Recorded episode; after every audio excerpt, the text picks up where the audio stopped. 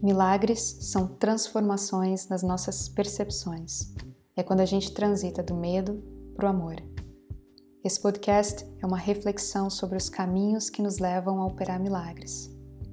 Meu nome é Luca Mi, eu sou terapeuta holística e coach transformacional. A minha prática é baseada em princípios universais espirituais e técnicas que conectam corpo, mente e espírito. Para saber mais informações sobre as minhas sessões online ou para fazer uma doação para esse episódio, acesse meu site www.lucami.com.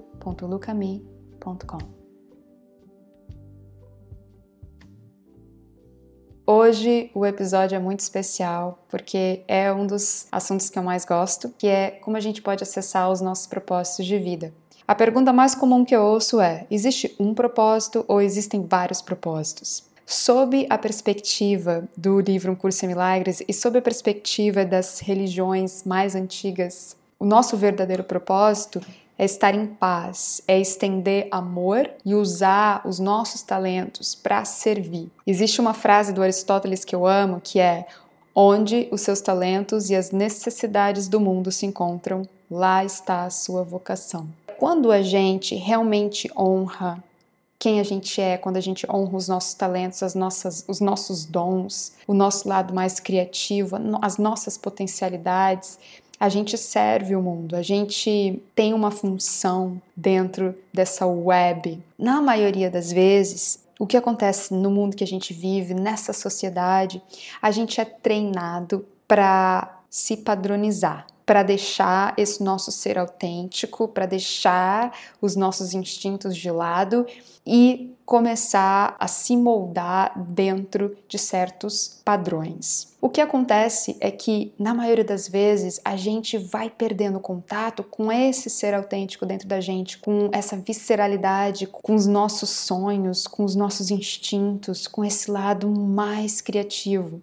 Por quê? Porque talvez na sua infância o seu pai ou sua mãe disse que o que você gosta não vai te dar dinheiro.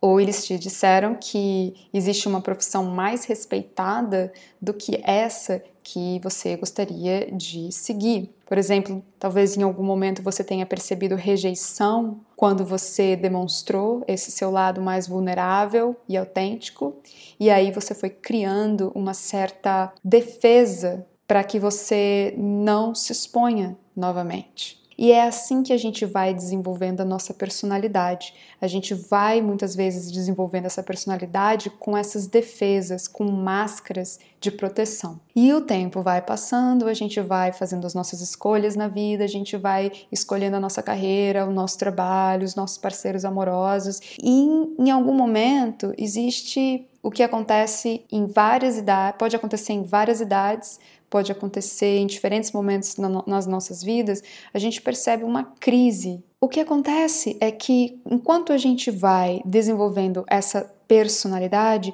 a gente tem que fazer escolhas. E às vezes a gente faz escolhas baseadas no medo. No livro Um Curso em Milagres, ele fala que existem duas emoções: amor e medo. Ele fala que a complexidade vem do ego. Quando a gente baseia as nossas ações pelo medo, a gente se limita. O que acontece quando a gente está vivendo pelo ego? O ego, ele está o tempo todo tentando se satisfazer e quando ele se satisfaz, ele gera uma nova insatisfação. Então, ele está o tempo todo tentando conquistar alguma coisa para se favorecer. Quando a gente começa a se descontaminar de, do ego, quando a gente começa a remover as máscaras, os medos, as ilusões, a gente começa a dar vazão para uma consciência mais amorosa, para nossa luminosidade. E aí a gente muda as nossas perspectivas. A gente não está mais tentando atender as demandas externas e a gente para de pedir permissão para fazer aquilo que a gente sente chamado a fazer. A gente começa a honrar os nossos talentos e a desenvolver e explorar os nossos talentos de uma forma que tem menos julgamento, de uma forma mais espontânea, mais criativa. A gente para de ficar tão apegado ao resultado, porque na verdade o que é mais importante é, é a experiência em si, E nessa sociedade, no mundo que a gente vive, existe é, essa energia masculina dominante. Essa energia yang ou masculina, que não tem nada a ver com gênero, ok? É só o nome que a gente está usando aqui, essa energia que é a energia da conquista, da realização, da ação, muitas vezes ela gera também deturpação da realidade. E aí a gente passa a nossa vida toda tentando realizar as coisas, tentando ter um carro maravilhoso, a carreira dos sonhos, eh, comprar aquela casa, eh, comprar aquele carro incrível, e no final a gente sente que ainda existe um vazio existencial. Por quê? Porque a gente não está acessando o que realmente é importante para o nosso crescimento, o que realmente é importante para nossa paz interior. Como que a gente pode servir o mundo de uma forma mais efetiva, de uma forma mais autêntica? Quando a gente está baseando as nossas ações pelo ego, o ego ele vê falta em todas as circunstâncias, né? Então ele nunca se satisfaz e porque ele vê falta, ele tem uma consciência limitada. Ele não consegue sair de um movimento de repetição. Quando a gente começa a remover o ego, a gente começa a encontrar um ser que é mais puro, que é mais inocente dentro da gente, que tem menos julgamento, menos ataque e menos expectativa em relação a si mesmo e em relação aos outros. E aí, dessa consciência, a gente começa a explorar novas possibilidades para a gente. A Marianne Williamson, que é uma autora que eu adoro, ela faz uma analogia entre o ego e o câncer. Ela fala que o ego é aquela célula que parou de cooperar com o todo e aí ela cria aquele pandemônio, ela cria a doença. O ego é a mesma coisa, é quando a gente decide o que a gente quer fazer e a gente vai, vai, vai, faz, faz, faz, faz, faz, e no final a gente começa a se perceber num, num, numa, num caos, porque a gente não centralizou, a gente não se conectou com a nossa verdade antes de tomar a ação. O ego ele se pergunta: como é que eu posso conseguir o que eu quero? E a mente amorosa ela vai se perguntar: como é que eu posso colocar os meus talentos a serviço de alguém? Essa mudança de perspectiva faz toda a diferença, porque o ego, óbvio, ele está sempre buscando os interesses próprios. E essa consciência amorosa, ela quer compartilhar. Quando a gente entra nessa consciência, a gente percebe que a gente não é separado, que a gente que nós não estamos separados uns dos outros. E o que, que acontece na sociedade que a gente vive? A gente vê o tempo todo a separação. A gente é separado por classes sociais, a gente é separado por raças, a gente é separado por, por a gente é separado pe, pela região que a gente nasceu, a gente é separado pela educação que a gente recebeu, a gente anda com as pessoas que têm os mesmos interesses que a gente, daí a gente olha aquele outro grupo que é um pouco diferente, a gente julga e pensa que ó, aquele grupo não é tão interessante como o meu grupo. Essa ideia de separação gera limitação na sua evolução como ser. Então, a primeira coisa para a gente começar a acessar o nosso verdadeiro propósito de vida é começar a se libertar dessas ideias limitantes que geram separação entre você e o outro. Começa a se perguntar: como é que eu posso achar uma combinação de alegria, paixão e propósito na minha vida? Onde que eu me sinto mais potente? O que mais move a minha alma? Às vezes a gente está tão identificado com uma posição, com uma ideia de como as coisas devem ser, que a gente não consegue expandir, a gente não consegue dar um passo em direção ao desconhecido por medo do que os outros vão pensar. É, para quem não me conhece, eu vou contar um pouquinho, um pouquinho da minha história. É, eu nasci em Campo Grande, Mato Grosso do Sul, e desde os 13 anos eu trabalho como atriz. Eu comecei a trabalhar profissionalmente numa companhia aos 13 anos de idade e nunca mais parei até os meus 28 anos de idade, é, quando eu tive uma crise existencial, onde eu percebi um imenso vazio na minha vida. Eu estava fazendo um espetáculo maravilhoso chamado A Moça da Cidade no Rio de Janeiro. A última vez que a gente fez foi em São Paulo, foi incrível, uma peça linda, mas eu estava sentindo que tinha alguma coisa faltando na minha vida. Eu passei muitos anos, entre os meus 20 e 28 anos, atendendo retiros de meditação, yoga, eu fiz cursos de terapias holísticas. Eu realizei que a minha vida não estava mais alinhada com aquele crescimento espiritual que eu estava vivendo. E eu não estava conseguindo é, identificar o que, que era. Eu fui passar uns seis meses em Nova York e teve um dia que eu fiz uma meditação e eu pedi revelação, eu pedi clareza naquele dia e eu tive uma visão que mudou minha vida. A gente pode chamar essa visão de um sonho lúcido, a gente pode chamar essa visão como uma aparição espiritual, ou a gente pode chamar essa visão como um despertar. O que o, o formato, a explicação, para mim não é importante, mas eu tive uma visão de uma mulher trabalhando com, com, com luz e com as mãos e com a natureza. E eu recebi, eu ouvia uma voz, né? Enquanto eu estava vendo todas essas visões. A partir desse momento, a minha vida mudou, porque eu, eu me dei conta de que eu não queria mais seguir o meu ego e eu queria seguir a minha alma, o chamado da minha alma. E o que realmente a minha alma estava chamando naquele momento era libertação do que da minha identificação com a carreira de atriz e a possibilidade de explorar novos caminhos. E o que mais fazia sentido era trabalhar com cura, trabalhar ajudando as pessoas, trabalhar é, no campo da espiritualidade e do desenvolvimento pessoal. Quando eu estava pensando sobre isso e, e, sentindo todas essas, esses, é, essas dúvidas, o que mais me vinha na cabeça era o que, que as pessoas vão pensar e o ego, ele tem medo do que as pessoas vão pensar. Por quê? Porque ele é um prisioneiro do sistema e ele fica o tempo todo tentando agradar esse sistema. Ele fica refém desse sistema. Quando você acessa o seu ser autêntico, você faz você confia naquilo que você está sentindo, você confia na sua intuição, você confia no que é potente dentro de você. E é claro que a gente precisa de energia para isso, certo?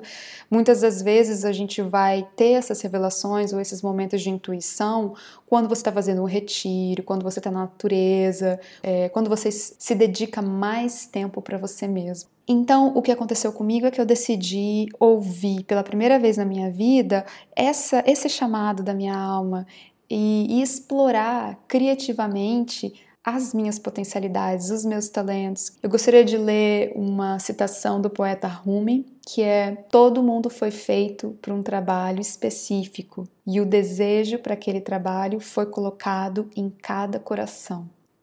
Esse espaço que você ocupa é único. Não existe ninguém que pode ocupar o espaço que você está ocupando agora. Na visão do curso em milagres, ele fala que não existe ninguém que é mais especial ou menos especial. Nós somos iguais perante a existência. Então, e aí ele fala que se a gente se sente inferior, também é uma arrogância, porque a gente é grandeza. Nós temos esse poder ilimitado dentro da gente. Então, quando a gente está é, tá contraído, quando a gente está depressivo, negativo, quando a gente não está explorando o nosso melhor, a gente está negando o que o universo, de uma certa forma, quer da gente. O universo quer que a gente expanda, não que a gente contraia. O nosso propósito de vida é encontrar esse contentamento profundo que não vem é, com, uma, com uma lista de objetivos. Né? Às vezes a gente faz lista de objetivos. Esse ano eu vou fazer isso, eu vou fazer aquilo, eu vou fazer aquilo, eu vou fazer aquilo. Não é sobre é, o que você realizou e o que você não realizou.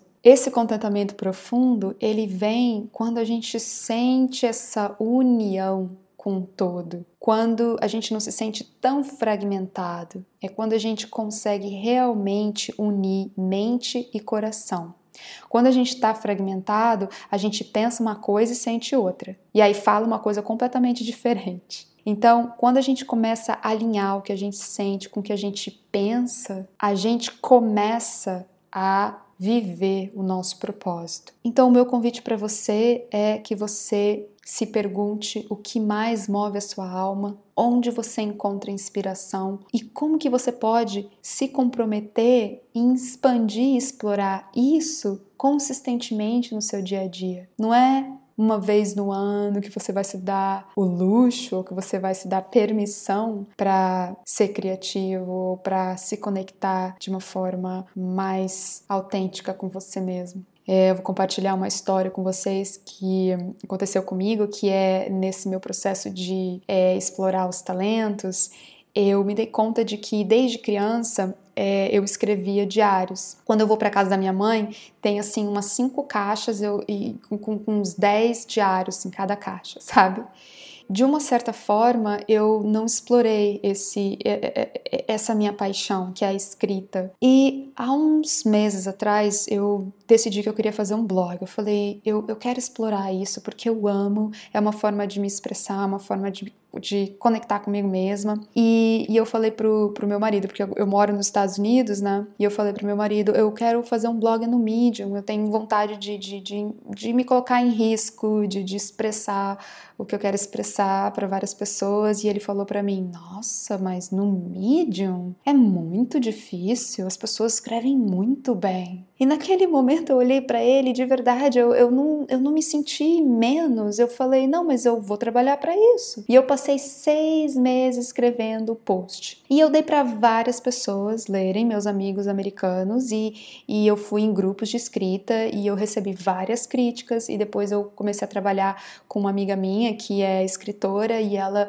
também veio com algumas críticas. E eu falei: olha e depois passou seis meses, eu, eu, eu já estava sentindo que eu queria realmente dar luz a esse filho. E eu falei para minha amiga escritora que estava me ajudando, eu falei, olha, eu realmente quero publicar esse, esse texto. E ela falou, não tá pronto. e eu voltei para casa, eu meditei e eu pensei, eu não quero esperar tá pronto para começar a me expressar. Eu vejo vários escritores é, nunca mostrando o trabalho deles porque eles pensam, porque eles sentem que não está pronto ainda. E, eu sem, e o que eu sempre falo para os meus clientes é: se você espera a perfeição para começar a fazer, se você esperar a perfeição para começar a fazer o que você sente chamado a fazer, você nunca vai fazer. É pela experiência que a gente cresce, é pela experiência que a gente é, começa a abraçar o nosso propósito. O nosso propósito de vida ele vai vir quando a gente começar a colocar ação. E eu meditei, meditei e eu cheguei à conclusão de que eu queria publicar aquele texto. O meu primeiro texto foi publicado numa, numa revista no Medium. Então, no dia seguinte que eu publiquei o texto, eu recebi um e-mail do, do, do de, um, de, uma revista do Medium dizendo que eles estavam é, publicando. E o que acontece no Medium? Eles não publicam é, os autores novos, é, os blogs que que são novos, porque geralmente eles publicam já os, os, os escritores que já estão muito tempo lá, né? Mas enfim, a ideia é que prim, o meu primeiro texto foi publicado e isso para mim tem muito valor porque o que me ensinou, essa história me ensinou é que um, que a gente realmente precisa explorar os nossos talentos sem julgá-los e receber feedback é muito importante e é uma brincadeira, é um jogo você explorar os seus talentos e você ficar melhor naquilo que você gosta de fazer. Isso é uma coisa. E a outra coisa é tem uma hora que é você que sabe. Não é um terapeuta, não é o amigo, não é o professor, não é o namorado que vai falar para você, você tá pronta. É você que vai colocar em ação o seu projeto e vai se colocar em risco e apresentar ele para o mundo. Eu amei falar sobre esse assunto hoje, é um assunto que eu amo e se você tem algum comentário, você pode entrar no meu site, no www.lucami.com e me mandar uma mensagem se você tem uma história que você gostaria de compartilhar comigo, um tema que você gostaria de ouvir. Se você quer e pode doar para esse podcast, você pode entrar no meu site, tem a página do podcast Jornada para Milagres, você pode fazer uma doação ou se inscrever para receber os meus e-mails. Um grande beijo e até mais.